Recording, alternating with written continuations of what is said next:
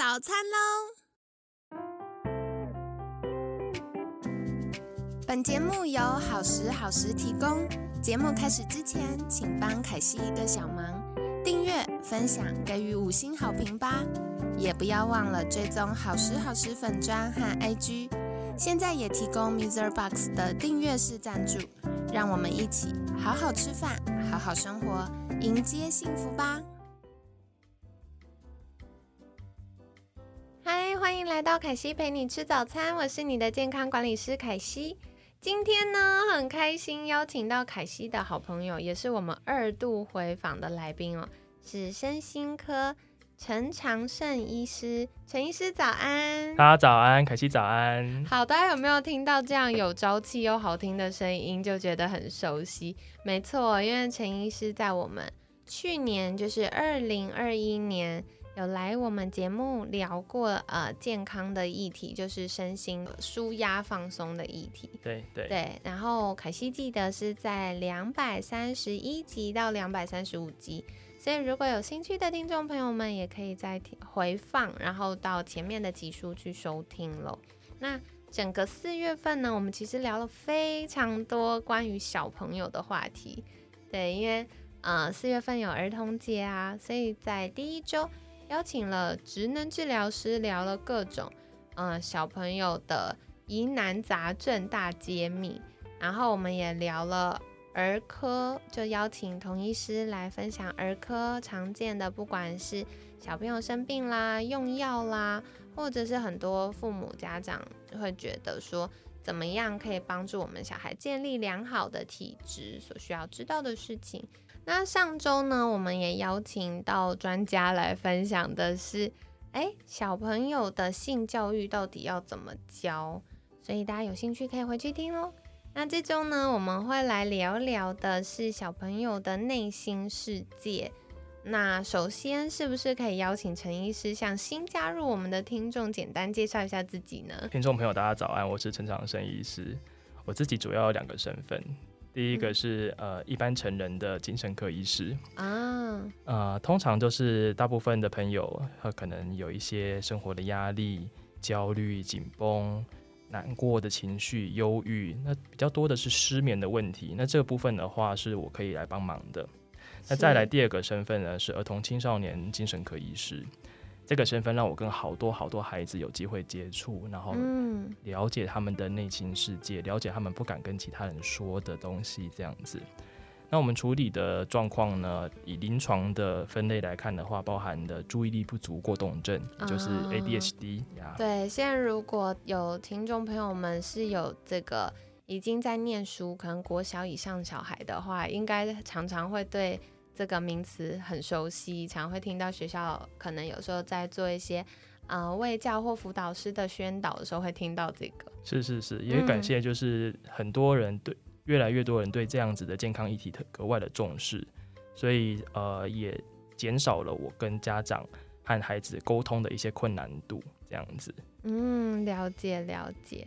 那首先想要请教陈医师的就是。呃，我们都知道，在专业领域啊，刚刚有提到，就是呃一部分是服务成人，那另外一部分是服务小朋友。那有没有什么样的呃理念或觉得很在意的事情，想要跟听众们分享呢？OK，呃，我一开始工作是跟成人工作，然后工作到呃中途就会发现说，其实成人好多身心相关的一些议题，那可能都起源自。幼童或者是儿童青少年时期这样子，嗯，那这也是促使我想要去呃钻研这个领域，还有跟孩子们工作的一个契机。从预防医学的角度来看的话，早期介入，那有机会，如果我们做得够好的话，这孩子可能一开始有一些身心症状，那后来不需要看医生，这是很有可能的。嗯，那如果我们做的还不错的话，那至少在孩子不知道该跟其他的大人说自己痛苦的时候，我们有机会扮演一个积极的聆听者，了解他的痛苦，这样子，那或者是帮助他排遣这些比较不负面的情绪，理解他，这些我都觉得蛮重要的。了解。那延伸想要再请教陈医师的，就是为什么会特别想要投入儿童青少年身心科领域呢？因为我知道很多的。身心科医师就会 focus 在成人，然后或者是 focus 在呃职场就业的这些上班族上。那为什么陈医师会想要哎跨到儿童青少年的领域？啊，这个问题 太难回答了，好多因素哦。我觉得最主要是有趣，真的有趣。哦呃，跟孩子谈话的时候，然后跟父母谈话的时候，你可以发现到说，哎，每个人都是一个世界，他们都有各自不同的观点，然后用不同的观点的角度看待同一个问题，这样子。是是，所以在跟家庭工作的时候，其实很多时候我是相当呃欣赏、享受这整个家庭的一些智慧，那他们怎样子共同面对一个问题的历程，这样子。对，所以如果呃在跟一个家庭工工作的顺利的话，其实那整个过程是相当的有趣而且享受的历程。对对对，这个凯西也有类似的经验，因为像我有的时候服务健康管理的学生，服务客户的时候是夫妻一起来或亲子一起来，所以我可以有机会除了。呃，从这个人他的表达上去了解哦，他可能的状况，或者是他的解决策略之外，也可以多一个角度，或者是从家庭这个单位去看他们之间是彼此合作的，我就觉得哇，很很有趣耶。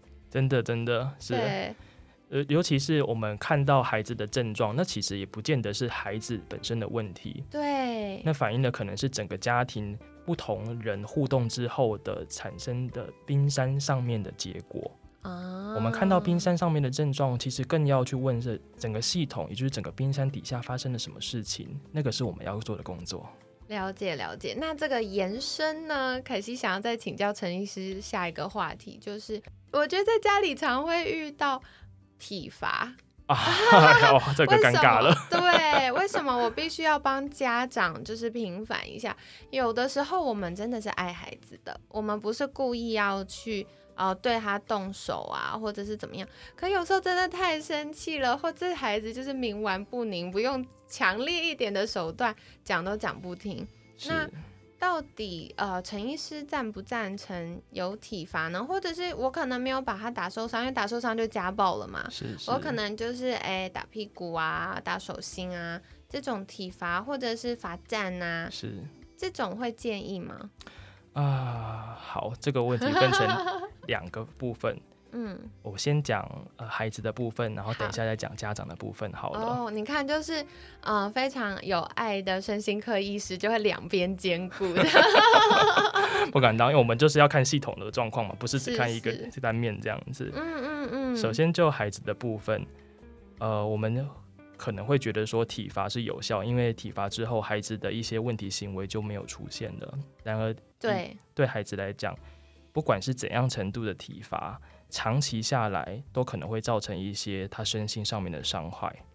他的问题嗯行为可能只是短暂的不在你面前出现，但后续的其他问题行为可能会跑出来。嗯，那我们常常会听到，呃，孩子说，以前爸爸妈妈，诶、打怎样子，因为什么问题打我，然后反而就阻碍了孩子跟爸爸妈妈之间的沟通管道。我有什么事情，我就不要跟你讲，我就跑去跟其他人讲。那、他们到了青春期的时候，其实，诶、你会发现到孩子的世界就离爸爸妈妈越来越越遥远。没错。然后我想要关心孩子，好像都关心不到的，这点我觉得好可惜，好可惜。对，很多时候孩子在这时候，呃，就会说你不要管我，或我已经长大了。然后或者是有什么状况，他也不会跟家长说。那家长觉得有异样，也不知道该问不该问，又很担心。真的，真的，嗯这都是嗯常见的一些状况。嗯嗯，然后刚才我说，另外一方面是从家长的角色切入，家长在做体罚的时候，我相信那一个压力也好，或者是对自己的期待，我想要当一个好爸爸、好妈妈，或者是对于孩子的期待，孩子怎么没有办法照着我想象的期待走呢？这些都是嗯家长当时在可能体罚底下的冰山。那要怎样子把这样子对自己的期待，或是对孩子的期待，转化成一个正向的，或者是用爱的，或者是用关怀的行为，让整个能量能够流动，这件事情是重要的，也是呃很多在家做家族治疗或者心理治疗里面常常在讨论的事情，这样子。啊，所以当家长可能不好意思的说啊，他当时是用体罚，我常常会说的话就是啊，所以那个时候可能真的也没什么其他方法可以用了。对，或者有的时候是这个，他小时候接收到父母的情绪表达情绪的方式，或者是教养的方式就是这样。所以有的时候虽然他不喜欢父母这样子教育或者是表达的方式，可是潜移默化之下，我们还是习成了父母原这个原生家庭的影响。是是是，凯西这个概念讲了，就是我们在做家族治疗很重要的概念。那个文化是会呃代间传承的，是是。我们的祖父祖父母对我们的父母做什么事情，我们的父母也有可能会对我们做什么事情，而我们也不由自主的会照着爸爸妈妈当年我们对我们做的事情对待我们的下一代。嗯。但只要知道这一个事情是，比如说体罚这件事情是不好的，我们就有机会可以不一样，我们就有机会做其他的选择。哦，了解。好哦，非常感谢陈医师给我们很多的这个很温暖的同理，还有给了一些建议。那我相信很多的宝宝妈妈在爱的出发点下，其实慢慢可以用一些有创意的方法，找到跟孩子互动的新的关系。那今天呢，就是很开心邀请陈医师分享，接下来一整周我们也会来聊聊，呃，从幼儿到儿童青少年这个。呃，成长历程里面会遇到很多家长常常觉得很疑惑，希望身心科医师来解答的各种疑问呢。所以，如果听众朋友们有相关想要许愿的主题，也可以在私信给凯西。那我们在节目尾声邀请陈医师来跟我们分享。如果听众朋友们想获得更多关于身心健康啊，或者是啊儿童青少年的身心议题的相关资讯，可以到哪里找到陈医师呢？